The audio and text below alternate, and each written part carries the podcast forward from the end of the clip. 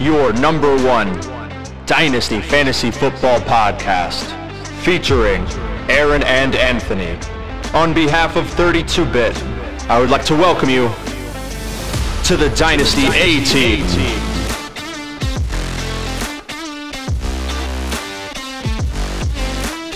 Yes, ladies and gentlemen, welcome back. It is that time of the week again for your favorite band of brothers to talk Dynasty Fantasy Football, specifically the draft. I am Anthony Winters, joined by Aaron Nihart and Garrett Liette. Gentlemen, how do we feel about the draft? You know, I mean, being a Steeler fan, this is uh, probably going to be one of the top moments for me this season, if I had to be honest. We, we just came out of the draft, and for the first time, we got a new GM. Kevin Colbert's gone. Omar, the con artist, is in, and uh, we really hit a home run this draft, I feel like. I mean, lots of value, um, filled a lot of needs, and, and I'm feeling feeling pretty good right now as a Steeler fan. Yeah, man, I, I bet. You know, I would love to say that the highlight of my weekend was actually the draft, but Aaron, I don't know if you know this, but I got a call on Sunday from Garrett. I was sitting out at a restaurant. I was having having some Mexican food. It was really really good. I get a call and he asks me about our favorite baseball team, the Cincinnati Reds. Um, Garrett, I want to ask how you're doing. What what did you do on Sunday? Please elaborate and explain to everybody what you did. Uh, yeah, we, we had a pretty good time on Sunday. Um, have you guys heard of the 999 challenge? Is that the nine uh, nine hot dogs, nine beers, nine, exactly. nine innings? Yeah. So so you have to eat nine hot dogs, drink nine beers uh, in the duration of nine innings, and that, those are all the rules. And don't throw up. Um, so uh, we uh, yeah we, we did that me and my my roommate and I and then we we podcasted the whole thing. I'm going through and editing it right now. Um, but we were feeling pretty good come 6:30 7 o'clock yesterday. Oh, so, just to kind of just to kind of recap what had happened, Garrett told me that he ended up drinking all nine of his beers. He said they were Michelob's, which is fine, Yep. that's good. But then he said he only ate seven hot dogs. Yeah, He yeah. s- He said when he got to that sixth hot dog, Aaron, he was just absolutely horrified to be looking at another hot dog. Oh, I I could tell right around hot dog three or four was when I really started to slow down, and the last hot dog took me. I went ahead on it actually. It took me probably uh, an inning and a half or so to to put it down, and um, yeah, that was when uh, my body told me no more. And uh, I, I lost at that point in time, but uh, Curtis lost before me. So Did, did you did you puke? That's that's the question that I'm looking to hear. Answered. yeah, exactly. Yeah, that's that's how I lost. You puked? Oh yeah, dude, it was it was bad. Um, Buddy, I didn't know that. You didn't share that. oh, I thought I thought I told you last night. Um, uh, the details from what I said and did not say last night are a little fuzzy, but yeah, I did. I I, I yacked. Um, it was it was weird. It kind of came on quick. Like I wasn't feeling super good in general. Um, but I was like, I'm fine. I don't want to throw up. I don't need to throw up. And it was a span of about two minutes where my body went from "you're good, you're good" to "all right, it's time to get in the bathroom." So Aaron, his roommate, which is also a really good friend of ours, he ended up drinking nine beers as well. But this man, the powerhouse, the steel stomach, eleven hot dogs. Eleven. This man loves hot dogs. Was he was he just out to dogs, dude. like make up for your slack? What was going on with that, or was this a taunt? Dude, I, I I don't know. We were drunk and I was probably yelling at him and he was like, "I'll eat your hot dogs." And he's he is now competing with Tee Higgins to be the primary glizzy gobbler of Cincinnati, Ohio. Uh, gentlemen, I'm glad that we could start it off that way. I am excited to talk tonight about our favorite fantasy landing spots and our least favorite landing spots from this draft. Aaron, go ahead and start us off. Give me your first favorite landing spot. Um, so I think uh, there's quite a few players that, that had some advantageous landing spots during this draft process. Process, but um, for me, when I was kind of looking at some of my favorites, I looked at whose stock, um, whose stock went up the most just on draft day for me. So not necessarily what was the nes- the the best match um, matchup wise or anything like that, but just whose stock took off like a rocket ship. And I think for me, starting in the first round, um, my favorite pick was probably Quentin Johnston to the Los Angeles Chargers. Um, I love that pick. Obviously, in the first round, we had the four back to back to back to back wide receivers, and uh, in that mix, I think you had some good fits in there. Maybe maybe one that's not so great that we'll touch on here in a bit. But I think for Quentin Johnston going to the Chargers, it's a high flying offense. You've got Justin Herbert, who averages just under 4,700 yards a season um, so far through three years. And then you've got Keenan Allen and Mike Williams. Keenan Allen, who's played uh, two full healthy seasons in his nine season career, and Mike Williams has also only played two full healthy seasons in his six year career. So whether or not you think Quint- Quentin Johnston's going to face uh, any kind of competition with Josh Palmer for that wide receiver three position, it may not matter a good chunk of the games just because it is a rare occurrence when Keenan Allen and Mike Williams are both on the field at the same time, completely healthy. Yeah, I actually didn't know that they had only played in two full, like two full healthy seasons. Uh, that that is actually news to me. I found that really interesting. My big thing with Quentin Johnston is this dude is an absolute athlete. He can play. He has great rack ability. He's physical at the high point of the ball. He catches everything with his hands. There's very, very few, if any, body catches. Not a lot of focus drops. He, I think this was a really, really good get for the Chargers. I'm not excited to face him twice a year, possibly three in the playoffs as a Chiefs fan. It's that is not not making me happy. Yeah, I think he's he's a perfect fit. Um, obviously, like I said, I was more concentrated on people whose stock went up. I think he's going to have instant redraft value, and I think in dynasty leagues, there's a legit argument to saying that he's the wide receiver one in this class based on where he landed. And I think that given Keenan Allen and his age, and then Mike Williams, he can kind of fill both of those positions if one of them were to miss a game. And I think he adds another dynamic, like you said, to that offense where they're they're going to be a scary outcome December and January. Oh yeah, Oh yeah, I completely agree. My favorite landing spot, or one of my favorite landing spots, was also a fellow wide receiver. Um, he was the uh, Quentin Johnston was the 21st pick. Am I correct? Probably. I'm getting lost in the weeds here. It doesn't matter. Um, my favorite wide receiver pick was Jordan Addison by the Minnesota Vikings. So we everybody knows the Minnesota Vikings have Justin Jefferson. Justin Jefferson is the best wide receiver in the NFL currently. There is no discussion for it. Garrett, I don't care. Ja'Marr Chase, he's not better than Justin Jefferson. Many years to prove it. It's just not right now. Um, so the thing that I like so much about Jordan Addison being in this offense is yes, he is going to be the number two option behind Justin Jefferson. But if you think about it, Justin Jefferson's going to get double covered multiple times throughout games. This is going to leave so many openings for Jordan Addison to truly come out and shine. Um, a lot of the same things can be said um, about Jordan Addison that I said about Quentin Johnston. Um, the issue for me though is is that Quentin Johnston has a bigger frame and he's a little bit bigger um, of a receiver than Jordan Addison is, which can work in Addison's favor. Um, the other reasons kind of why I like him is Minnesota had 672 passing plays last season. Care to take a guess at what number in the NFL they were? 1 through 32. I'm going to say 4. Nice. Third most. Third most in the NFL.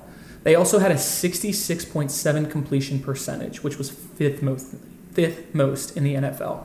This team loves to throw the ball and right, wrong, or indifferent, however you feel about Kirk Cousins, the dude completes passes. Yeah, I think so, that that's absolutely right. I think that a couple things, um, even to add on to that, is obviously even with the completion of the draft, with the drafting of De'Von Achane to Miami, um, the Vikings are still evidently toying around with the idea of trading Dalvin Cook, which I mean, I like Alexander Mattison. I think that their identity is probably going to stay the same, but that could open up even more passing lanes for Kirk Cousins.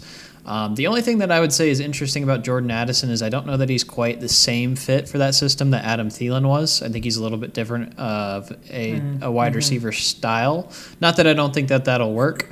Um, but I'm also interested. There was a lot of smoke about Kirk Cousins and whether or not the Vikings would move up to draft Hendon Hooker or someone of that nature. So, from a long term dynasty standpoint, I do worry a little bit about the quarterback position in Minnesota. Um, but I agree. I think that he was a big winner with with the fit and the instant production levels that he can have in Minnesota. Yeah, yeah, I, I do agree with your take about Adam Thielen being a different type of receiver.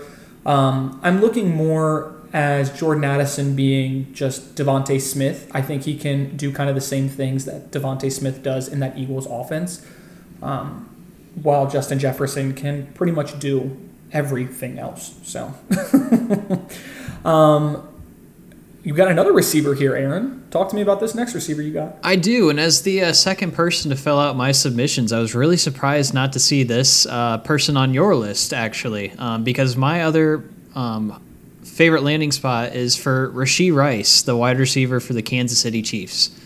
Um, well, hang on, Aaron. We all can't be homers like you. I try to remain impartial and unbiased during this decision making. Hey, man, as we're not all you just just wait till later, man. The the homerisms are gonna go quite. I'm almost gonna flip the script completely once we get to the end of this. So stay tuned. Um, but with Rashee Rice, I mentioned him last week. I think that he is an an uh, anomaly for what a lot of the SMU receivers have been lately. Um, though they play the air raid offense and they put up a ton of numbers, the SMU wide receivers of, of the last four or five years now haven't necessarily panned out in the NFL. Um, but I think that Rashee Rice is going to be the difference. He's got the size, he's got the speed, he's a he's a go up and get the ball type of receiver. And I think that something that's interesting to keep in mind, even if you're not so sold on Rashee Rice or the SMU wide receivers, Kansas City passed on wide receiver in the first round when they had a ton of options on the board. Um, so I think the fact that they decided to go defensive end in the first round and take Rice in the second shows just how high they were on him.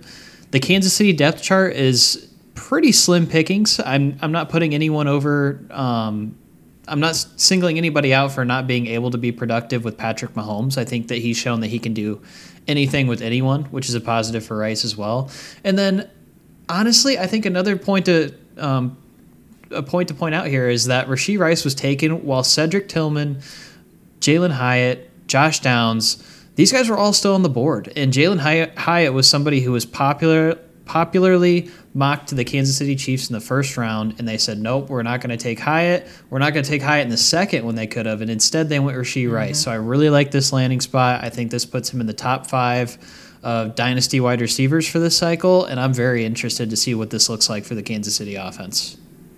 Well, and you know, too, they traded up to draft Rashee Rice. They traded up eight spots to draft him which I thought was really, really interesting. I wanted the Chiefs to draft a big bodied receiver, and boy, oh boy, did they get him with Rashee Rice.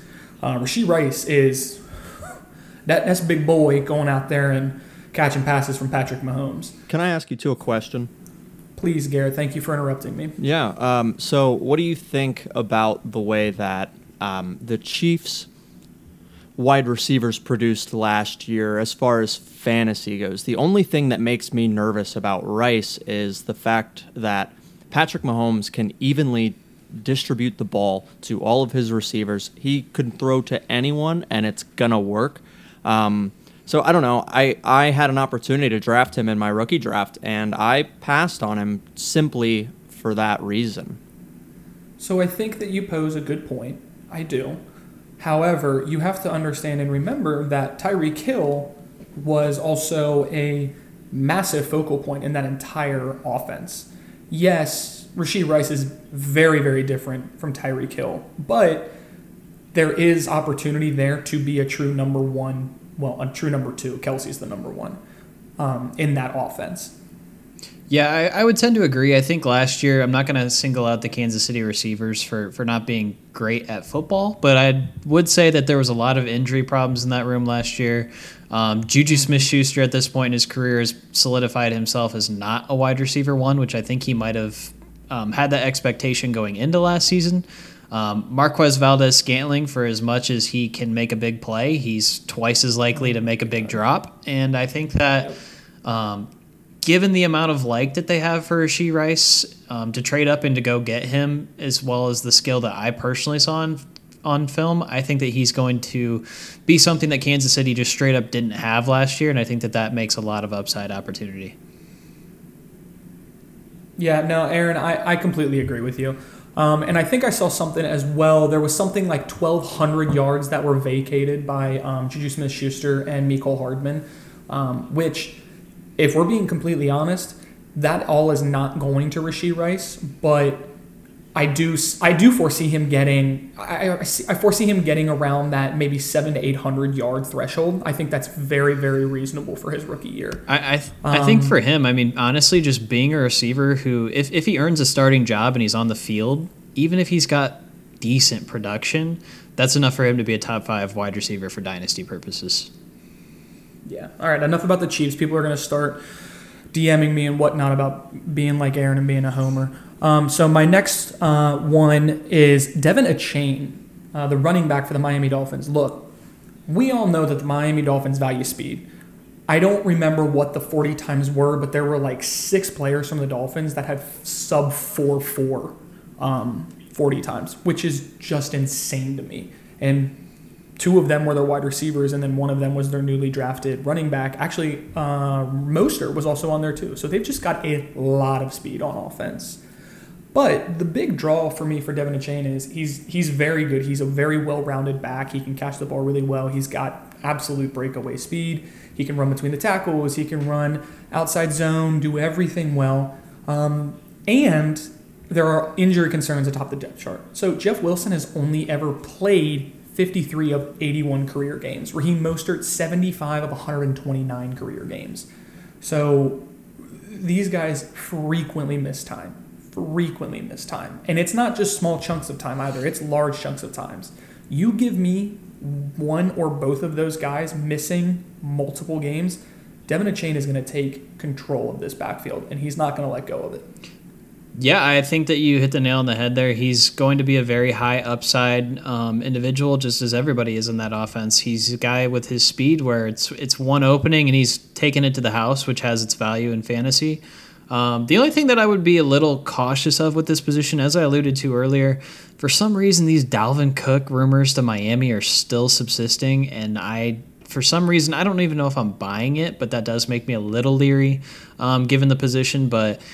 Yeah, I think that they are loading up with weapons in Miami. Um, one that was just a little far fetched for me to bring up in the sleepers um, sleeper section that we're going to get to later, but you kind of alluded to it as well. Is they drafted a wide receiver from Stanford named Elijah Higgins, who again runs four fours, and they announced him as a tight end. So I think that you hit the nail on the head with the speed as well.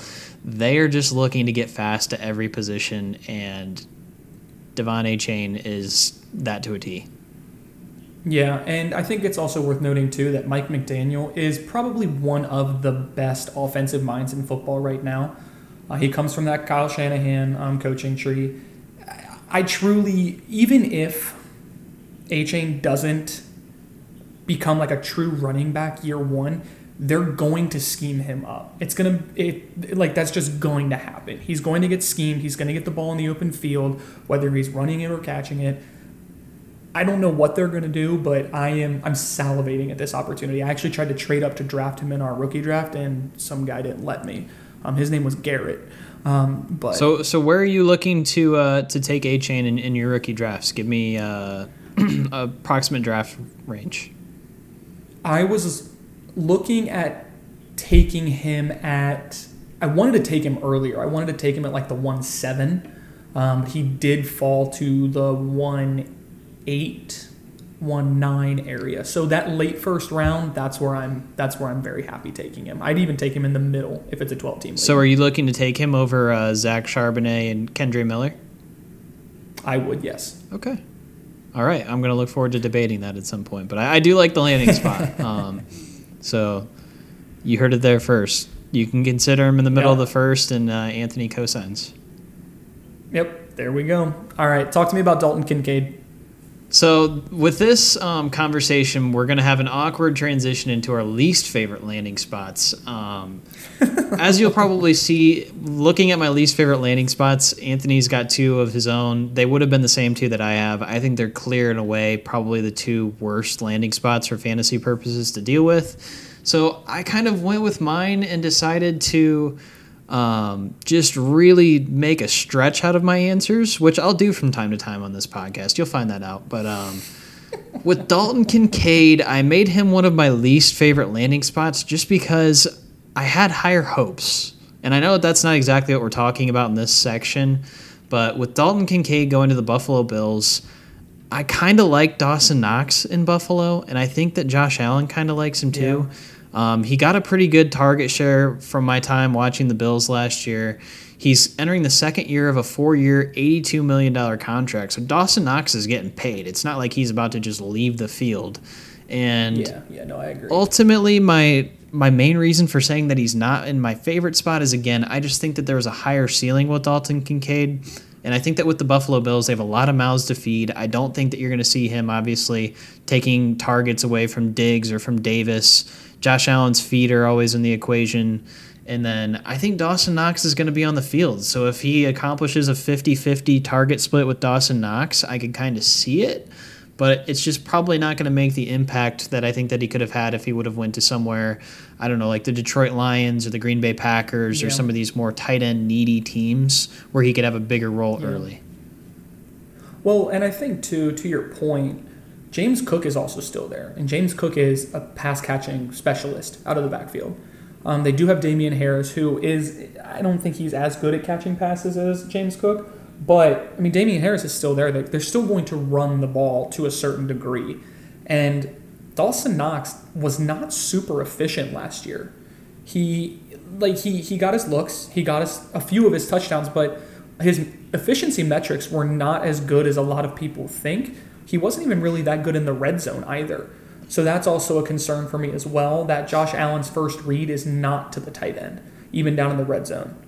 Um, also coupling that with the fact that you know rookie tight ends perennially just don't do much for fantasy. I mean, think of Kyle Pitts. Kyle Pitts is probably the best tight end prospect we've seen in years. And what did he do his rookie year?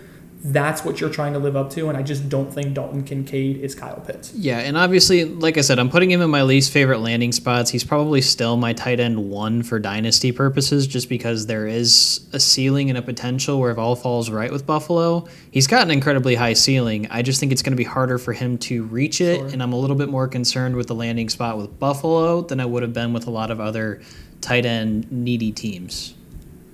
Yeah, no, I, I agree with you. I completely agree with you. My first least favorite landing spot, I know that I mentioned it to both of y'all before, but I am not a big Zay Flowers fan. I didn't even have him in my top five. He, I'm just not. I'm not bought in on Zay Flowers, and him going to the Baltimore Ravens truly could not have been a worse landing spot in my opinion. Maybe the Titans would have been a worse landing spot, but like the Baltimore Ravens just have a super, super, super low volume pass offense. They had a 61.5 completion percentage last year, which was seventh worst. Now, mind you, Lamar Jackson didn't play all 17 games. There was some Tyler Huntley in there and whatnot, but still, 61.5 completion percentage, that's very, very low. 19 passing touchdowns last year. 19 passing touchdowns. That was 13th worst in the NFL. And further, there were only 30 and a half first they had a 30 and a half first down percentage, which again was the seventh worst. So that means that they only converted a first down when they were passing 30% of the time. That's low. That is low, low. And there's competition for targets. Rashod Bateman has Rashod Bateman has about the same draft capital as Zay Flowers. They were both drafted around pick 20. Um, but Bateman already has um, chemistry with Lamar Jackson. Odell Beckham Jr. got paid that monstrous contract that you and I talked about, Aaron. Um, and Devin Duvernay is there, who's kind of similar in a way to Zay Flowers. Very speedy, very small, very kind of like elusive. I don't know. Yeah, I mean, I, th- I think you might have missed the number one target even in that conversation. I, I think the number one target in that offense is Mark Andrews. You're right. You're correct. And- I just, I, I was out on Zay Flowers before the NFL draft. I'm out on Zay Flowers more after the NFL draft. Yeah, I mean, looking at it sensically for me, the Baltimore passing offense is one that you want to kind of just stay away from to begin with, unless you're Mark Andrews. I mean, last year, granted, they dealt with a lot of injuries. Lamar averaged 186 yards a game last year. So let's let's play this out for a second. Let's say That's he's fully so healthy, low. has a fully healthy receiving core. Do you see a world where Lamar averages much more than 250 passing yards a game? No, not even a little bit, because you have to understand too that Lamar's still running as well. Yeah, I mean, I, th- I think 250 would be a, a decent estimate for what you could expect from that offense. And if you're telling me Zay Flowers is probably the target four, and they're only throwing 250 yards a game, it's it's just something that you can't get in on. And uh, yeah, I mean, the Zay Flowers truthers are, are mourning right now, and I, I feel you because I don't even know if we're going to know how great of a wide receiver he could be in this offense. And, and that's unfortunate for the people who really believe in him, but it's a system play. Yeah, it just it. Like I said, there's. I don't know if there could have been a worse landing spot. Maybe Tennessee, but I, I don't know. I, I will say this as as a Bengals fan, seeing Zay Flowers come across the board there, it made me nervous, and I'm worried again as a Bengals fan that the Ravens are trying to get the ball through the air more with all these pushes that they've made for these wide receivers with OBJ and uh, now Zay Flowers, and there's rumors of, of some other people as well. We'll see what happens in the coming weeks, but that I think that could change. But uh, no, those are all really great points. They're, they've never been a big passing offense as long as Lamar's been there. Yeah, and uh, Lamar, one of the contingencies that Lamar was going to say after, or that he wanted to stay after he signed his deal or before he signed his deal, was that um, he wanted more weapons. And credit to the Ravens, they did that. They got him more weapons, which in NFL terms is good. Like it's a good like this is a good NFL landing spot, I think. It's a good NFL landing spot, but for fantasy, it is going to be atrocious and I want nothing to do with any of it. Yeah, I, th- I think that uh, what Garrett was kind of trying to get at is another AFC North fan right here. I think what's dangerous about this is it's going to make you treat the passing game with a little bit more respect, which is going to open up the field that much more for Lamar and that offense. Um, Yeah. so, am I afraid of him passing the ball more? No. But if you've got to respect their receivers, it's going to make you worry that much more about the open space and the lack of defenders, which is, like you said, is going to be good for football reasons. Yeah, yeah. It, like I said, better NFL signing or better NFL draft than it was fantasy. Talk to me about your next one, Aaron. All right, back to uh, Aaron's segment of uh, very interesting takes that kind of fit the uh, segment. So, the second fit for me I'm gonna make that a new segment in this podcast. The second least favorite landing spot for me is one of my favorite wide receivers in the draft that I am borderline pissed that I have to see him on this team. Not just because I live in this city, but Josh Downs is an Indianapolis Colt absolutely bottoms out his value for me. Like I just was frustrated to see it. I'm happy for the Colts, but Looking into Josh Downs and his value, obviously, from the comments that we heard from the Colts this weekend, Anthony Richardson is probably going to be starting week one, and he's probably the most developmental prospect that we've had in a long time in the NFL. And the thing is, nobody's calling him a highly de- developmental prospect because of his legs. It's all arm.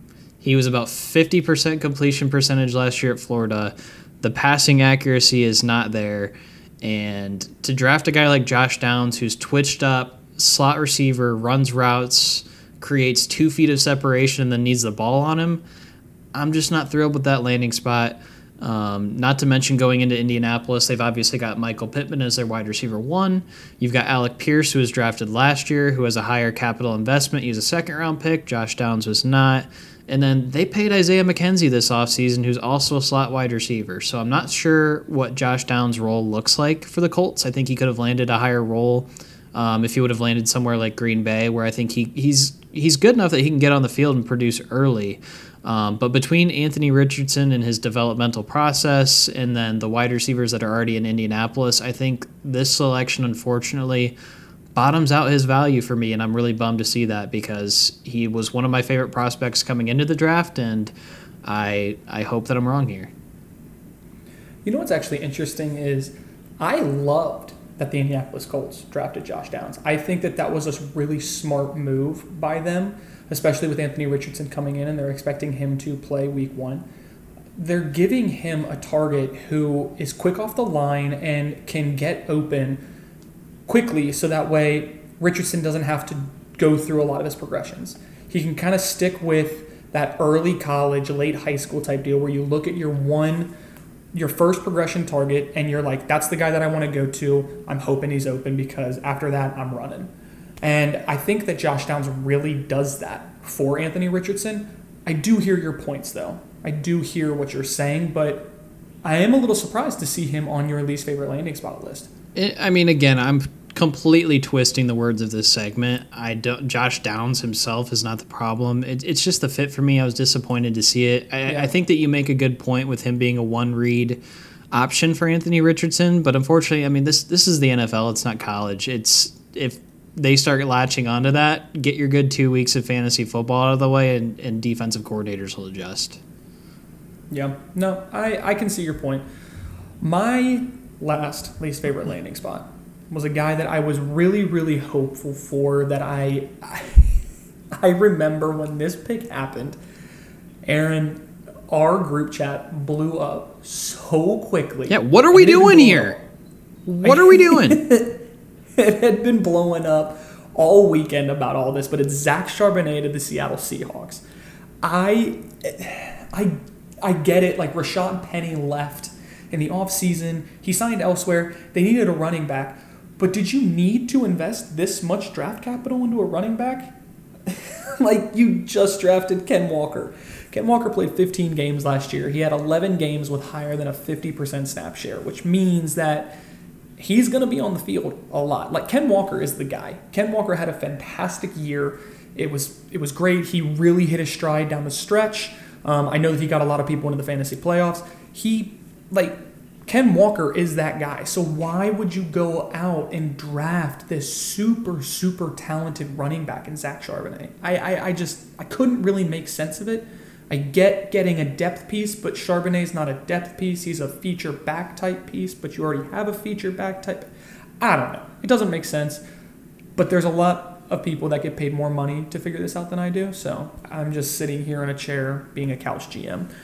Um, there is also surprisingly a pass heavy offense for the Seattle Seahawks. So we always hear this thing about how um, Pete Carroll wants to run the ball, run the ball, run the ball. But surprisingly, they're more pass heavy than a lot of people think. They had 425 rushing plays last year to 573 passing plays. In comparison, we all consider the Kansas City Chiefs to be one of the pass heaviest offenses in the National Football League. Am I correct? yeah, I'd say that's fair. Yeah. They had 417 rushing plays last year.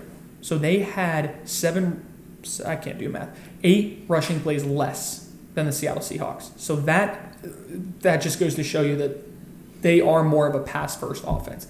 They also led the NFL in completion percentage too, 69.6%. Darn near 70. They're a good passing team. They've got the weapons to do it. They drafted Jaxon Smith-Njigba. They have DK Metcalf. They have Tyler Lockett. I, I don't know. I don't see it here. I don't see it here. Yeah, I mean, I think that the best way that you can sum it up is that Seattle just does not want fantasy football players to have fun this season. I mean, with this pick, one would assume that Charbonnet has to see the field, which might pull some of Ken Walker's value, like you said. I'm going to go ahead and throw honorable mention in here as well to Kenny McIntosh, a late round running back that I thought had a chance to possibly do something this year, too. The Seattle Seahawks decided to add him as well in the seventh. Um, And then, I mean, it's the same thing that they did with uh, my boy JSN. And I think that he's a good fit there at wide receiver. But again, ce- his ceiling's going to be a little lower in Seattle this season, and he's going to pull pull some from DK and uh, Tyler Lockett. And it might make their team better, but for fantasy purposes, Pete Carroll straight up said, I just don't like fantasy football players. And that's Yeah, what we got. You heard it here first. Pete Carroll hates fantasy football. On to our sleepers now. So, Aaron, do you want to cover both of your sleepers in one foul swoop, or do you want to kind of segment them because they're both from the same team? Well, I mean, since they're the same team, let's let's go ahead. I'm going to start with my favorite story of the draft, and maybe it was just favorite story because it was my favorite moment, and I liked him as a college player. Um, but one of my sleepers for this year is Chase Brown, the running back from Illinois that the Cincinnati Bengals drafted, and I believe the fifth round. Um, He beat up on my Wolverines this past year. Ch- Not a fan. Chase Brown was absolutely incredible in college. I mean, he was putting up some of the best running back numbers in college football, and he was doing so at Illinois. Um, Yeah. I don't have the exact stats to back this up, but I would go as far as saying Chase Brown might have been as valuable to Illinois as the entire Illinois offense the last decade was. He was putting up numbers and touchdowns like crazy. Um, great player. His twin Sydney also was drafted. Um, Sydney plays safety, um, and Chase. I He mean, played linebacker. I, I mean, it might be like a in, in the box matter. safety, It but really regardless, they both got drafted this year. And Chase Brown, I don't know if you remember the segment, but when he drafted, man, he couldn't even like look up. He was bawling so hard. Like you could see the passion and, and what the moment meant to him when he got picked. It was it was incredible. If you haven't seen it, I would encourage you to go look it up on Twitter. Um, it, it was a genuine reaction. It was one that made you feel good, regardless of what you what you feel about the player, the team that he's going to. Um, but I love the fit in Cincinnati. I mean, Samaje Perine is gone.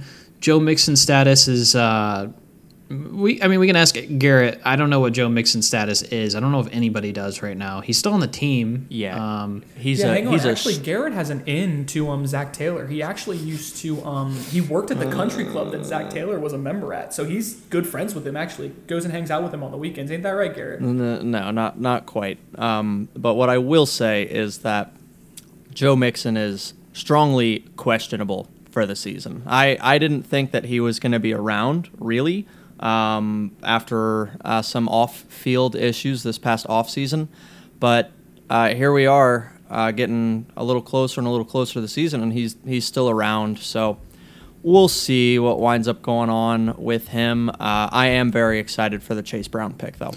Yeah, and I mean with Mixon, like like you said, we don't know about what it means for this season, but I think even if if if Mixon is around this season, I think what's transpired this offseason leads you to believe that the uh, the light might be coming at the end of the tunnel for him, regardless. Um, so I think for for Chase Brown, even if he's the backup this year, they didn't bring anybody else in. They've got Trayveon Williams and they've got Chris Evans. Um, I'm not terribly worried about them as far as running back one goes. And Chase Brown, he's got the production. He did it at a school where it's not normal, that's for sure. And he caught 41 passes in the last two years, so he's he's an all around back. I think he's got a good opportunity. And I think for a fifth round pick and somebody who's probably going to be going in the third, fourth round of your dynasty drafts, I think Chase Brown's a great value. Yeah, Chase Brown legitimately has feature back potential. I think Eve, I think it would actually behoove him if he was the RB two this year and he could learn a little bit behind Joe Mixon, um, and kind of gel with that offensive line. Uh, Chase Brown, I could very much see becoming a problem for other teams in the NFL. Yeah, and I mean this. Here's one thing to keep in mind: uh, Joe Mixon is going to be an unrestricted free agent in 2025. So one way or another, his his time's probably coming up in Cincinnati while they're getting ready to pay players like Joe Burrow, Ja'Marr Chase, Tee Higgins, all those Yep. guys.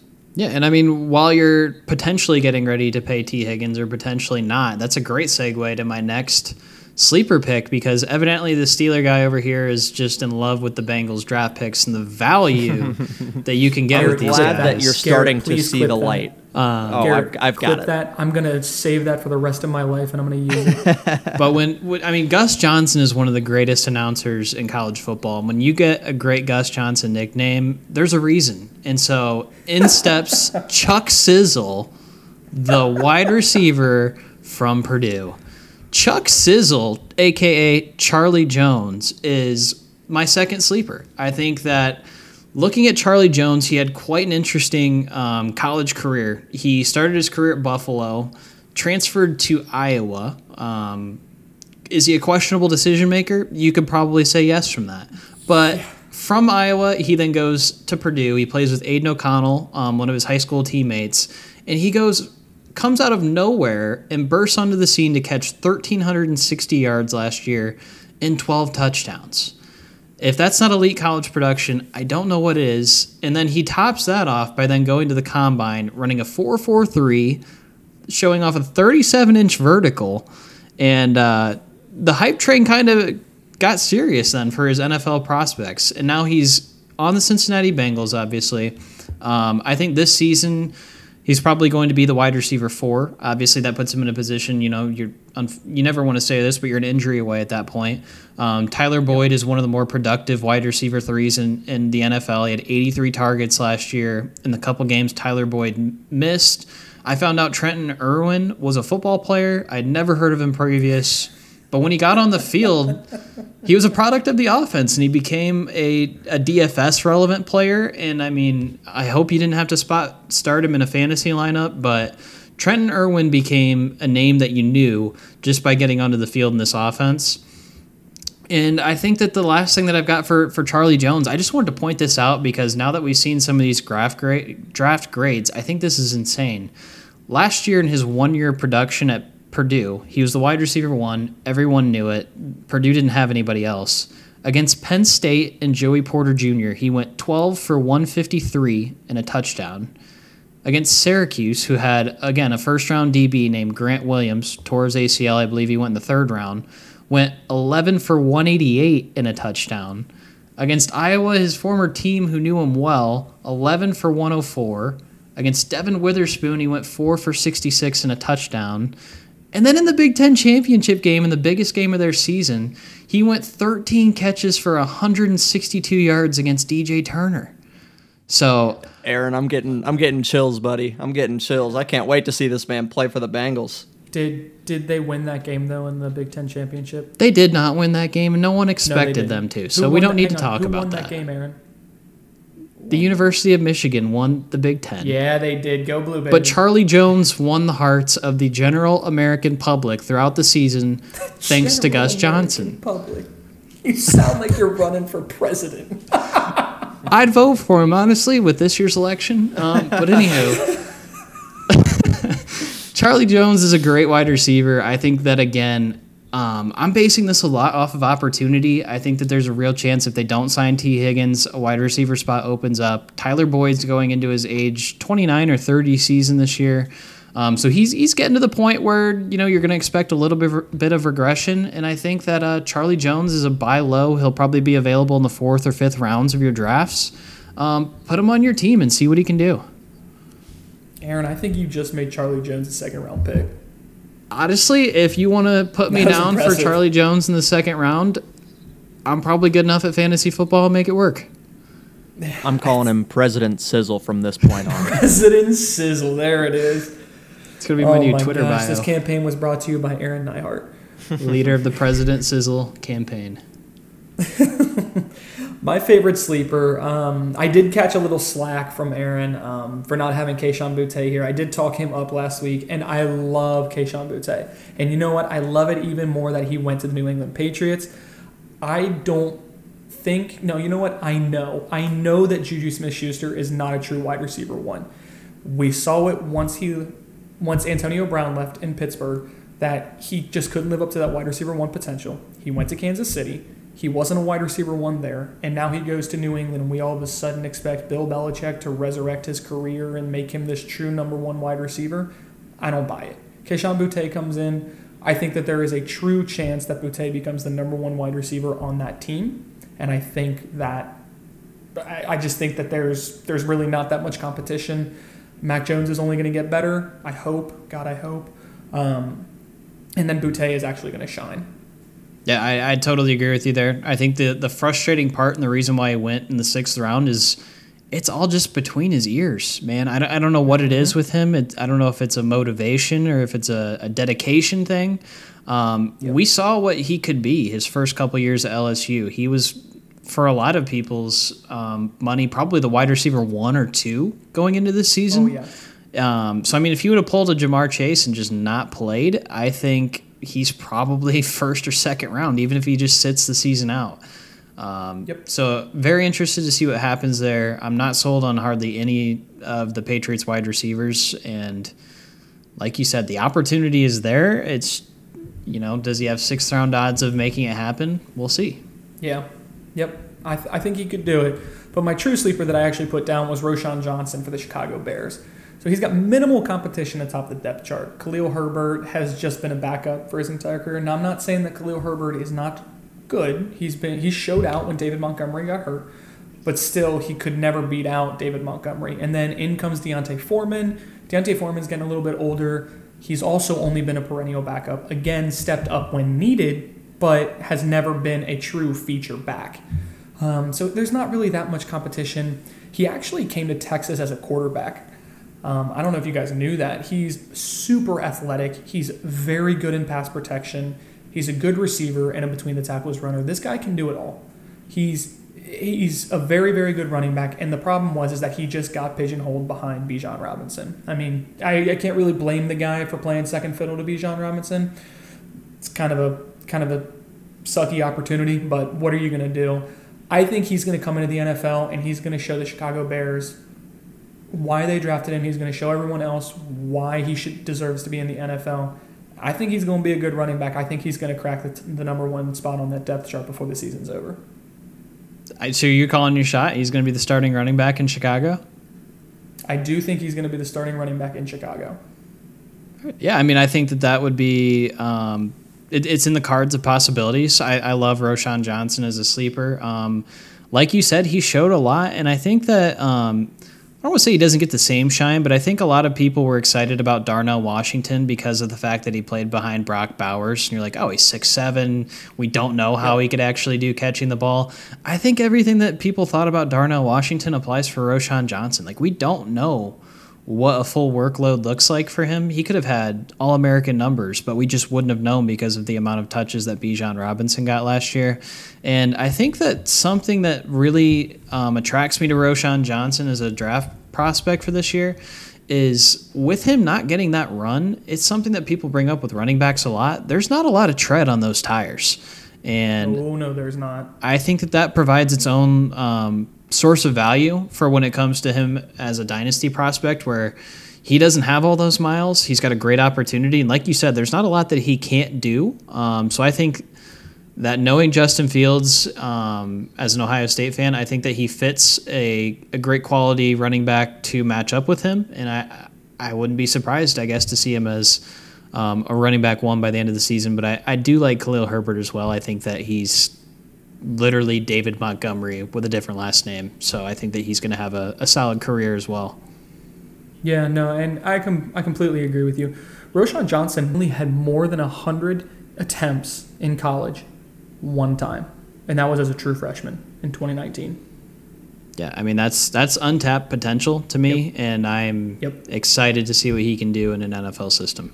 This man averaged by year 5.3, 5.2, 5.9, and then six yards per carry. That is unreal.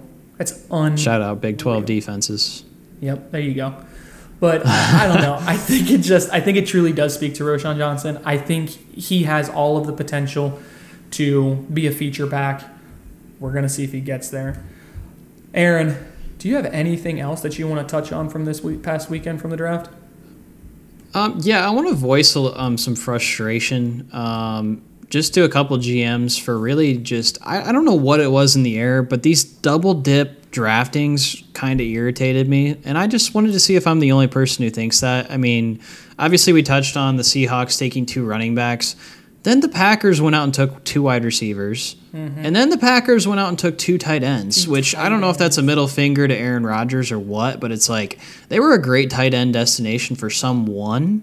And then they took two. Yeah, then they took some too. And that was just like, like, what are we doing here? Um, I like Jayden Reed as a prospect too. And then they went and took Dontayvion Wicks, and just all this doubling up really had me confused. And Yeah. I'm not a fan. And so I just wanted to say that.